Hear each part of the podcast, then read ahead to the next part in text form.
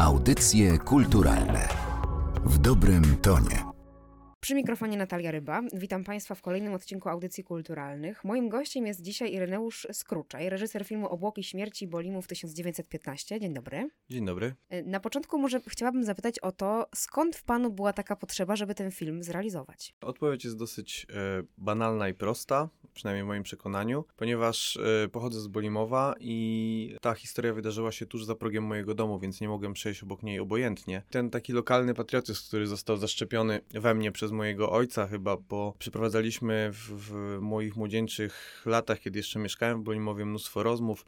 W ogóle o historii, oczywiście kończąc na historii Bolimowa, gdzie mm, ojciec twierdził, że to jest historia nie tylko lokalna, ale też globalna i w zasadzie bardzo się cieszę i zawdzięczam mu to i, i jestem mu wdzięczny za to, że wpajał e, we mnie tą, tą, tą historię, ponieważ może wtedy jeszcze byłem zbuntowanym dzieciakiem, który, który nie brał tego na poważnie, no bo przecież miałem te mm, naście lat, ale potem, e, kiedy już e, dojrzałem emocjonalnie i zrozumiałem, jaka wartość idzie za tym, za tym tematem, no to postanowiłem zrobić coś z tym tematem, a w związku z tym, że e, skończyłem studia filmowe, no to rzeczą naturalną było to, żeby zrobić film. A propos tej lokalności, jak mieszkańcy, którzy dalej w Bolimowie mieszkają, pamiętają, wspominają ten okres? Czy w ogóle to jest taki temat, o którym się mówi, czy raczej wręcz przeciwnie? To chyba jest taka lokalna trauma, która wynika tak jakby z tego, że to była nie nasza wojna i, i nie chciano on, o niej pamiętać, no bo Polski wtedy nie było na mapie Europy i że była rozdarta między dwa mocarstwa, e, Niemcy i Rosję. Proszę sobie wyobrazić, że no ci ludzie, którzy, którzy tam e, mieszkali, tubylcy, zostali wypędzeni ze swoich domów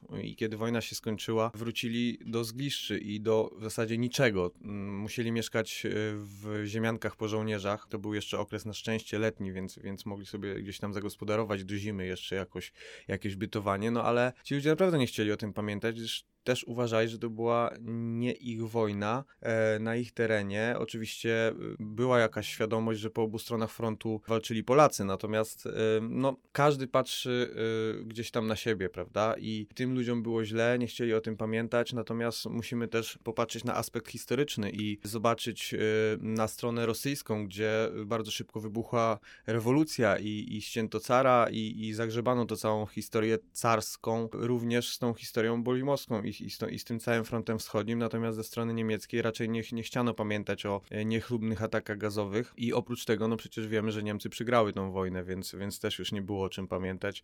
Oczywiście jeszcze w 17 roku były masowe komasacje, gdzie Niemcy przyjechali i uprzątnęli pobojowisko. E, nawet jest e, jeden, jedna wypowiedź świadka tamtych wydarzeń, która częściowo jest w filmie, ale oczywiście nie weszła całościowo do filmu i, i tam mm, ta pani mówi już, już, już w tym wywiadzie jako taka 80 50-letnia kobieta, że miała wtedy 17 lat i Niemcy wynajmowali e, młodzież z bryczkami, z końmi i żeby po prostu przewozili te, te ciała do takich małych cmentarzyków albo z, jeszcze z okopów, które były, no przecież to było dopiero dwa lata po, po wojnie. Po froncie wscho wschodnim oczywiście wojna jeszcze światowa trwała, natomiast mówię tylko o, o, froncie wschodnim, że u nas już jakby ten front wschodni gdzieś tam zakończył się pod, koniec 15 roku. Takie makabryczne doświadczenie tej osoby, która o tym mówiła, tej pani, miała wtedy 17 lat i, i, i zwozili przywozili e, kawałki ciał, zwłoki do, do tych masowych mogił i, i, no i tam spoczy, spoczywają żołnierze e, obu walczących ze sobą stron, w tym wielu Polaków. Jak to się właściwie stało, po takim ogromnym researchu, który pan wykonał do tego filmu, że Niemcy użyli broni chemicznej w tamtym okresie? Test w warunkach bojowych został przeprowadzony pod Ypres 22 kwietnia 1915 roku. Mówimy test, dlatego że Niemcy ewidentnie tam zrobili atak gazowy na odcinku chyba 5 km. Użyli 5000 kg ciekłego chloru e, na żołnierzy armii francuskiej i belgijskiej. Tam jeszcze były e, australijskie oddziały. Przeciągu 15 minut chmura gazowa idealnie zaatakowała przeciwną stronę, czyli tą belgijsko-francuską i Niemcy nic z tym nie zrobili. E, po prostu atak powiódł się idealnie, ludzie e, w strasznej agonii zostali e, zamordowani. Atak nie posunął się ani metra do przodu. Moim zdaniem generałowie i cała polityczna świta stwierdziła, że no to jest y, broń godna przełamania i, i, i y, możemy teraz ją ewidentnie y, wykorzystać w, w celach bojowych, aby przełamać front na froncie wschodnim. Przetestowali broń, zobaczyli z czym to się wiąże, z czym to się je, kolokwialnie mówiąc. Następnie ten sam pułk, który jeszcze pod IPR nosił nazwę 35 Pułk Pionierów, został e, lekko e, zmodernizowany i większość e, pułków, które brała udział pod IPR została przeniesiona na front wschodni do Bolimowa i, i tam również zaplanowano ataki gazowe. Pierwszy atak gazowy 31 maja 1915 roku e, odbył się na 12-kilometrowym odcinku. Wracając jeszcze do pytania, dlaczego tak naprawdę pod Bolimowem, a nie na innym odcinku frontu? Ponieważ najważniejszym elementem emisji gazu z cylindrów, tak jak to miało miejsce pod Bolimowem i pod Ypres, jest ukształtowanie terenu. E, I pod Bolimowem jest idealne ukształtowanie terenu. Teren jest idealnie płaski, jak stół. Tam można było idealnie mm, mm, po prostu ten gaz wyemitować na stronę rosyjską. Może warto na tym etapie powiedzieć naszym słuchaczom, że film to jest taka konstrukcja fabularno-dokumentalna, bo w pewnym momencie i co jakiś czas y, w trakcie trwania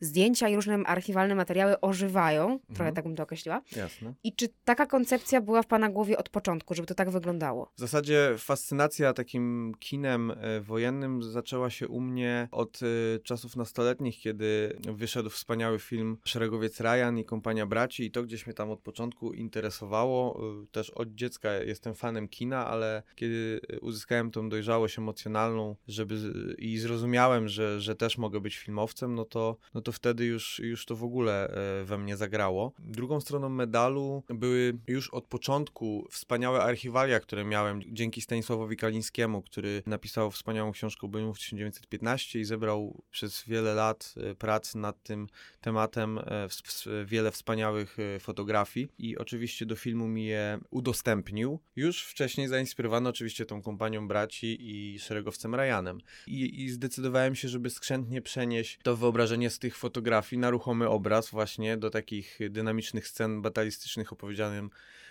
językiem nowoczesnego kina wojennego. Wydaje mi się, że, że, że całkiem nieźle nam to wyszło. E, natomiast e, co do archiwaliów, chciałem połączyć i w zasadzie od początku był taki zamiar połączenia archiwaliów ze scenami batalistycznymi, ponieważ najzwyczajniej w świecie bardzo szkoda mi było nie wykorzystać tych wspaniałych archiwaliów, które, jak dodam, nie widziały jeszcze w większości światła dziennego. Oczywiście nie, nie mówię tutaj o, mm, o wszystkich fotografiach, bo nie ręczę za całą literaturę, która jest na świecie pierwszowojenne, być może gdzieś tam te fotografie się przejawiały, ale mówię tutaj tylko o, o sferę obrazową, obrazu ruchomego. Większość z archiwaliów, które zobaczycie Państwo, bądź widzieliście Państwo w filmie, jest y, jeszcze dotąd niepublikowanych w formie filmowej. Dziękuję bardzo za rozmowę i pozostaje nam chyba tylko zaprosić Państwa do kin tak, zapraszam do kin. Mogę z czystym sercem polecić Państwu film Obłoki Śmierci Boimów 1915, ponieważ ten film jest nie tylko dla pasjonatów historii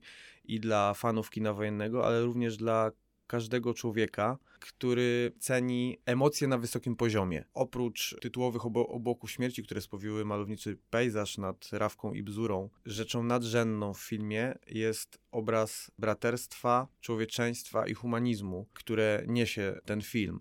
To jest tak jakby główne przesłanie, mm, żebyśmy potrafili spojrzeć łaskawiej na e, trudne tematy, które budują naszą świadomość i szersze postrzeganie świata, przez co pozwalają nam bardziej uwrażliwić się na świat i drugiego człowieka. Zapraszam serdecznie na film Obłoki Śmierci Bolimów 1915 do kin. Ireneusz Skruczaj.